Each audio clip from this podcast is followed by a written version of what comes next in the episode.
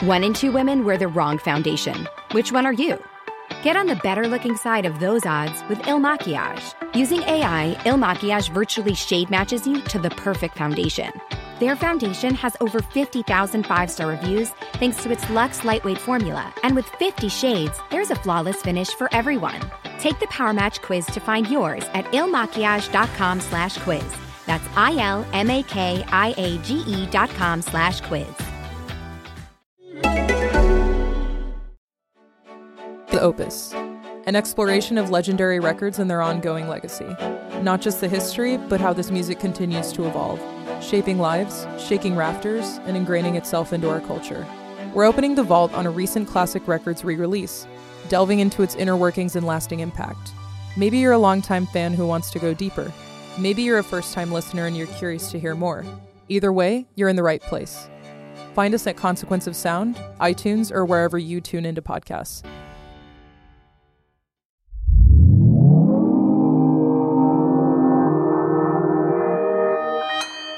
Consequence Podcast Network.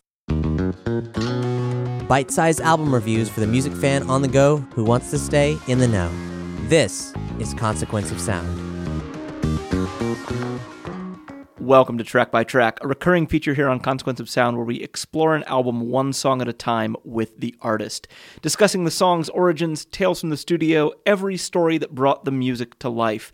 I'm Tyler Clark of Consequence of Sound, and in this episode, I'm speaking with Paul Simonon of The Good, the Bad, and the Queen about their new record, Merrie Land. If you love Track by Track, our album reviews, or any features here on COS, please consider rating and reviewing our show on Apple Podcasts or rating and reviewing specific episodes on Podchaser. Your feedback helps us grow and lets us know what you love about them, how you think they could improve, or even how you listen to them. Reach out to us by leaving a review or hitting us up on the Consequence Podcast Network Facebook page. We are an independent music outlet, and it's you fine folks that make it possible for us to keep exploring music in new and exciting ways. So, connecting with you about how you experience our content is majorly important to us. Thanks so much for tuning in, and now let's uncover all the stories behind Merrie Land with Paul Simonon. And especially from every shire's end of England, the holy, blissful martyr for to seek that them hath helpen when that they were weak. Paul, thank you so much for taking time Hi out of your day to uh, yeah to talk. That's right. Hi there. Hi. so I guess first of all, we'll just launch uh, right in. This is the first record with all of you together in uh, eleven years, and so I guess Yeah, starts off. a while ago. Yeah, yeah. So why return now? Why did this feel like a moment where the world was ready for another one of these records? Well, it just sort of it came about sort of naturally, really. I mean, after the first one, um, we we did some touring and um, stuff for that record, and uh, and we we got back occasionally and, and did a couple of tracks, but then uh, we sort of got involved in other projects. I mean, I got involved with Damon um, for Gorillaz Records that's called Plastic Beach. Mm. Uh, and then after that, we sort of met up again and we did a few more tracks. And, and I guess sort of only in the last sort of few years that uh, Damon said, look, Paul, we need to get a producer because otherwise we're, we're going to end up another 10 years with another 50 songs. So, uh, so um, that's where we got Tony Visconti in and he chose the songs that he thought we should cover and do. And, uh, and that's, and that's where we started. So, uh, yeah, so t- Tony Visconti was basically uh, what activated us booking time into this recording studio and and starting. Yeah, and I was going to say when you get the chance to work with somebody like Tony Visconti, that probably does sort of light a fire under you a little bit. Well, that's it. Yeah, of course. Yeah. So, uh, well, we certainly lit a big fire. I drive in the early hours down to the sea. I stand on the beach where the storms amplify all the voices that I care for and the ghosts I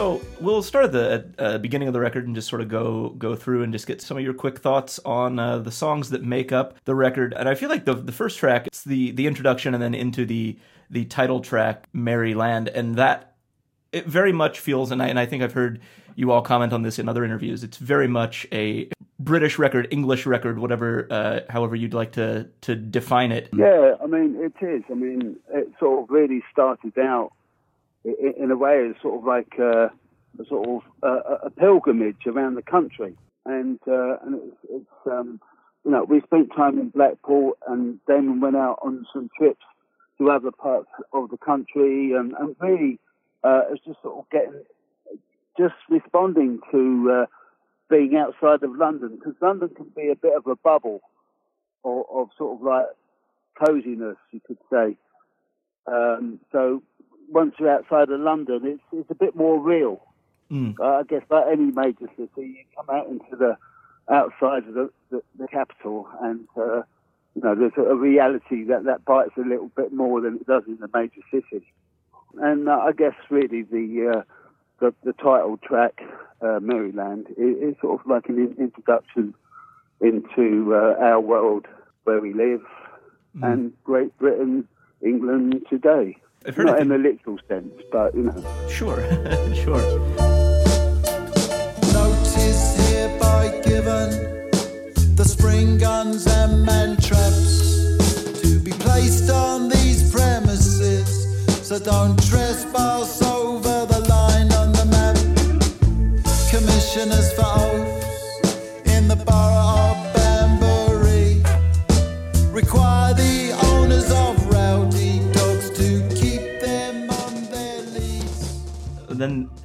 on after that to uh, the the second track, "Gun to the Head," which to me, like the lyrics on this one, it felt very much um, like sort of a commentary on the maybe the brutality like uh, beneath the surface of civilized life and like what it takes to sort of maintain. supposed, supposed civilized life, yes. Yeah. But also, it's sort of done in, in a very sort of vaudevillian musical style. You know, in some ways you could say it's, it's, it's actually in some ways quite enduring. In some ways, you know, sort of quite kinks. It's sort of, which is sort of uh, a, t- a traditional mode of expression, musical as it was, or vaudeville as it was in America. Sure. Um, so uh, yeah, just uh, a sort of uh, it's a more upbeat song maybe than uh, Merrie Land. And it's one of those songs that that um, in an interview with the BBC, I know you you all talked about sort of sidestepping rock and roll a little bit on this one and sort of tapping into more of those didn't traditional. sidestep it. It just sort of everyone. It, wasn't like deliberate. Right, just not playing any rock and roll. I mean, it was just you know, it just was played naturally, organically. You know, everyone contributed in their way. And, and Simon, as a guitarist, he doesn't really play sort of power chords, so to speak. Uh, he's sort of like from what you, what I would call the sort of Joe Meek of of of music from that school of music, which is about colour. Yeah. You know, and Yeah. he throws a lot of colour all, all over the uh, the record, really Yeah. rather than power chords. So uh, I suppose the rock and roll element isn't there as such. But it's not really missed. Yeah. I mean, I don't know. yeah. It's, it's sort of like sort of. I mean, I, I sort of say it's a bit sort of like it's like rock and roll never happened. It's sort of like but reggae did. Yeah. it makes for a really interesting listen.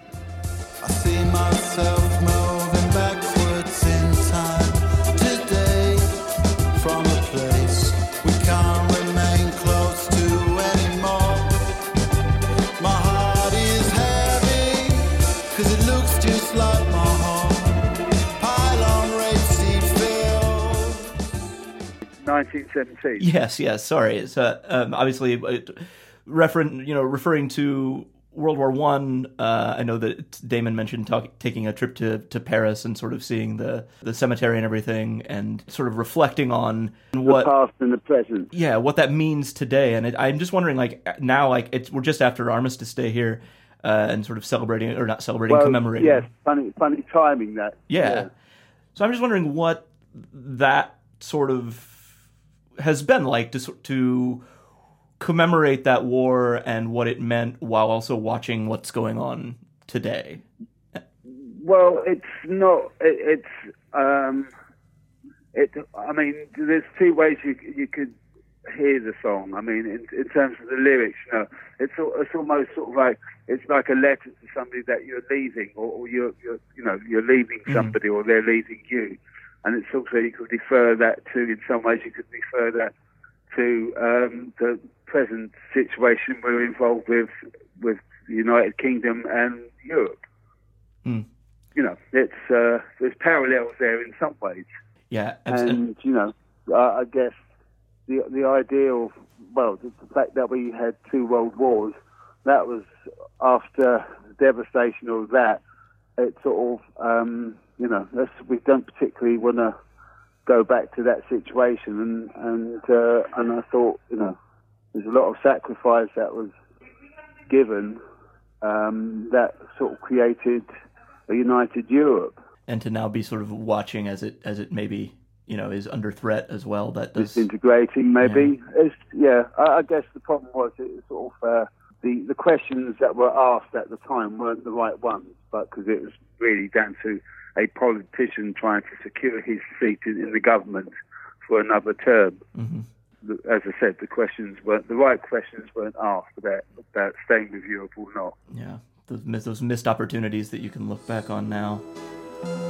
On the B road where they don't fly the Union flag. Back to the seaside to dream.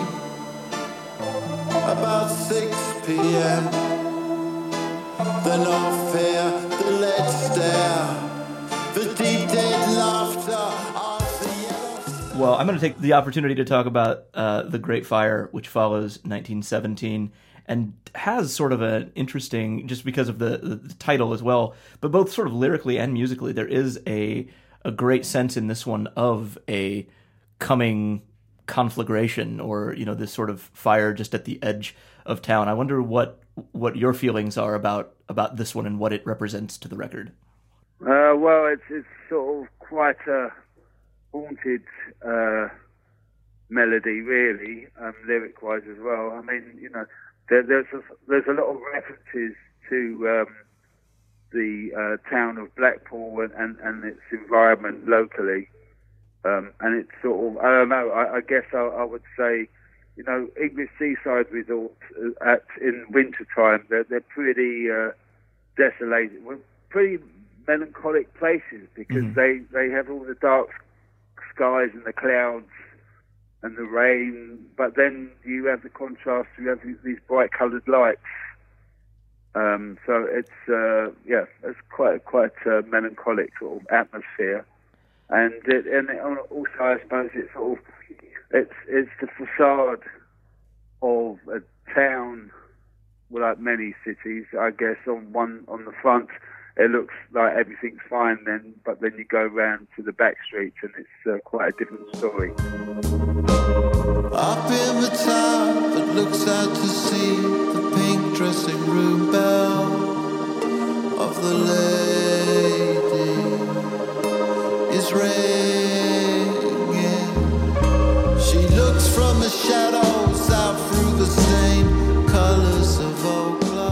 And I feel like the, seaside, especially, uh, comes through in this middle section of the record uh, really sort of clearly and evocatively. And certainly on the next couple of songs, uh, Lady Boston and Drifters and Trawlers. That uh, Lady Boston was, uh, correct me if I'm wrong, inspired by uh, a portrait, correct? Yeah, there was a portrait in, in this castle, Penrhyn Castle.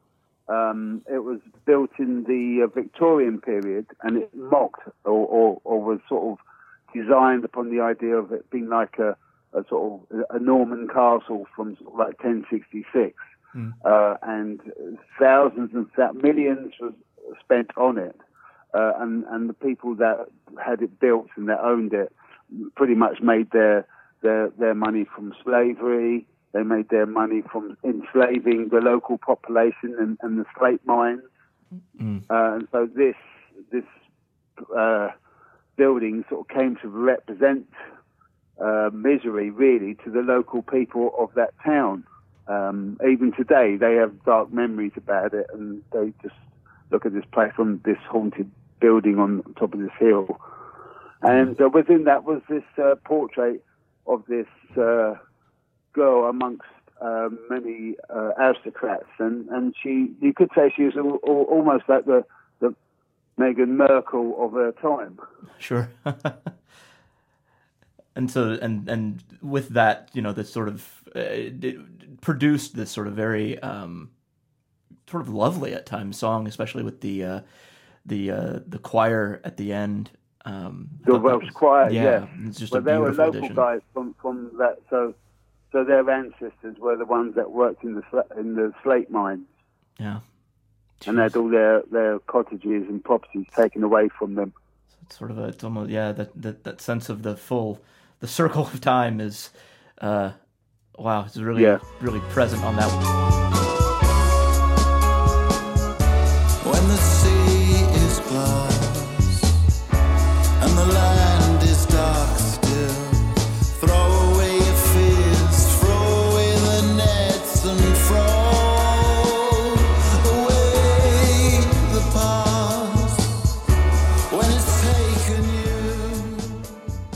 And then, but on the next one, on Drifters and Trawlers, you do get to say sort of.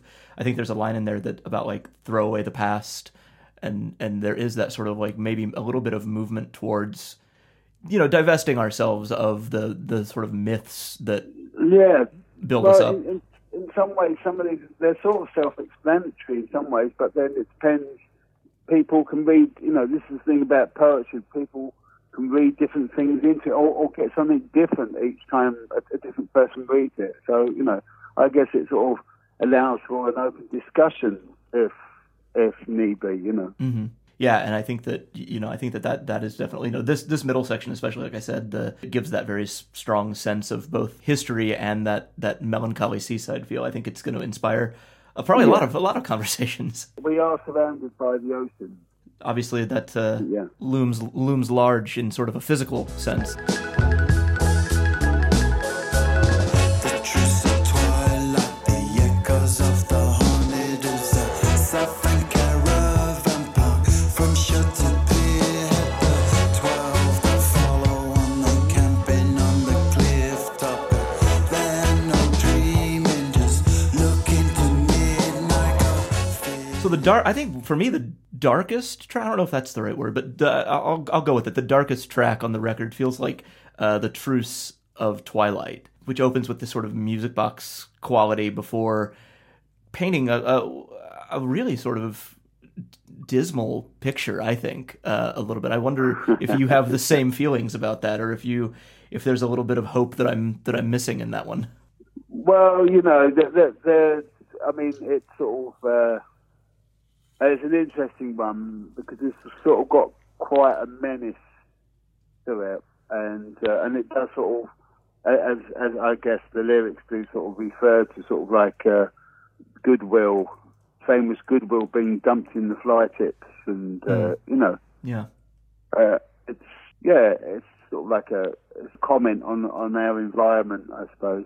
Yeah, that, that, I mean, I think we've we've talked about a little bit the the idea of like dismantling that like myth of progress or the actual progress that has been made, and there's sort of a reckoning with well, like you know, I, I, I guess one of the points is it, overall really is that sort of people those people generally have this sort of sort of nostalgic, sentimental idea of uh, merry England, old England, and uh, I mean, I guess maybe for some it was merry, but it, it's a sort of nostalgic thing, sentimental of the past, and it never really existed in the way that people imagine.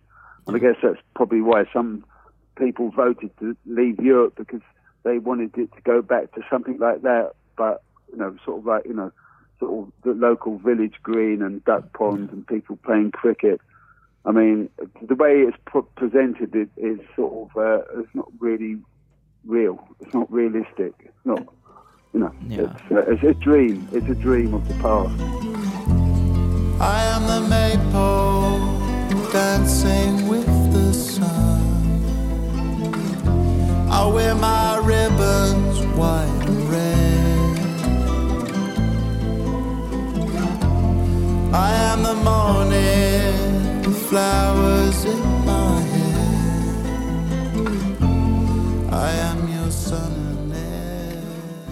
and you get that dreamlike quality in in Ribbons. There's sort of probably the gentlest song on the record, which follows the darkest, and it has a sort of elegiac quality to that one, and and sort of the the traditional imagery contained within. Yeah, I mean that's probably the uh, the one closest to sort of English folk music, I, guess you could say. Yeah, and, and I mean, I think it's a it's a But really with but modern, you know. Sure, sure. Yeah, I mean, like like we said, the, the whole like uh, you know, if if rock and roll didn't happen, but if, if reggae, Reggae did, did. yeah. But it's like the, the folk folk may have happened as well too. I'll be the last man to leave. I'll be climbing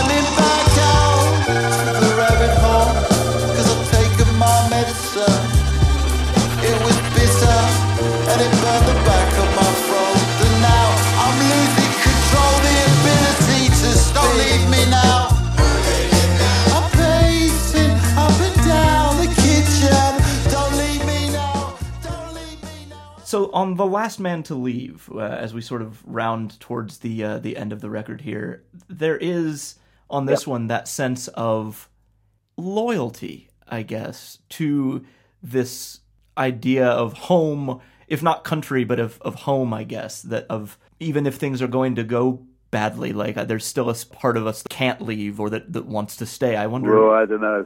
no. I, I, I just think it's, it's I think it's about paranoia and, and some of these sort of um, sort of well, as it mentions in the song, the disappointments of the Windrush, and uh, you know, it's it's about separation in some ways to me, and uh, and it's it's about somebody sort of just sort of uh, lo- losing contact of, of with themselves via the bar Mm.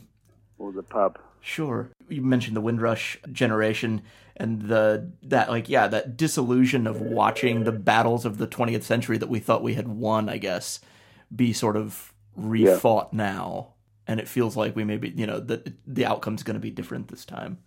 Um, well, you know, it's like some of the lines sort of say, you know, it's sort of like, it, you know, it, it, it, it makes comment about a lot of things. I mean, each each song has has possibilities for lots of different ideas. I mean, you know, this this cool. It can also refer to like people being insular and and, and not sort of being open minded. You know, and sort of yeah. you know uh, uh, about engaging with the present day. Cause our love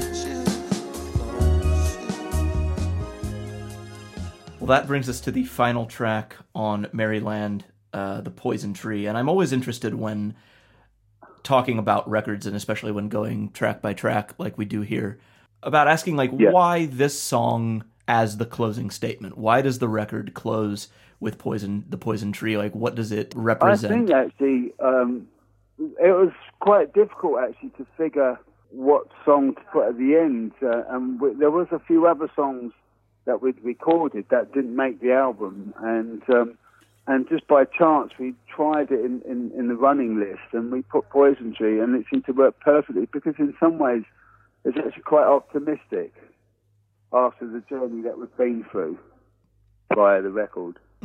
and what is there to be optimistic about? Well, I think first of all the mood of of the uh, the music. I, I think it's I think it's got a, a an optimism there, but um, but also it actually t- for me it sort of reminds me of, of like it's a sort of song I, I I can imagine somebody like Anthony Newley would have recorded. If you know who he is, he he's a singer, a British singer that only sang with a, an English accent back in the fifties. Uh, and he was a big influence to David Bowie. I think something to be plenty uh, optimistic about here at the end of Merrie Land. Paul Simonon of The Good, the Bad, and the Queen. Uh, once again, thank you so much for taking time to. Thank you so with me. much. Yeah. All right, thank All you. right, Mister. Best regards. Yeah, you too. Thank you so much. Bye now.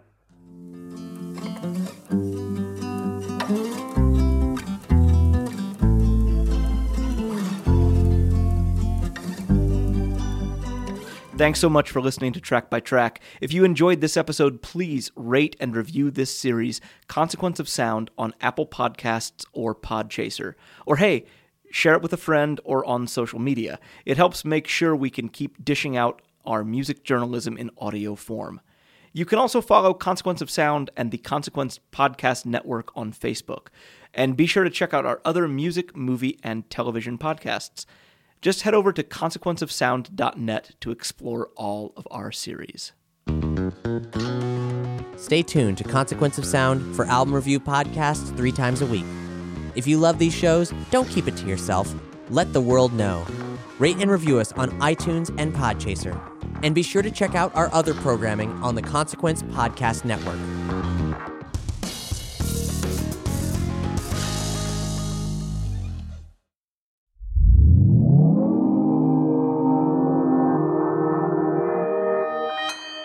Consequence Podcast Network.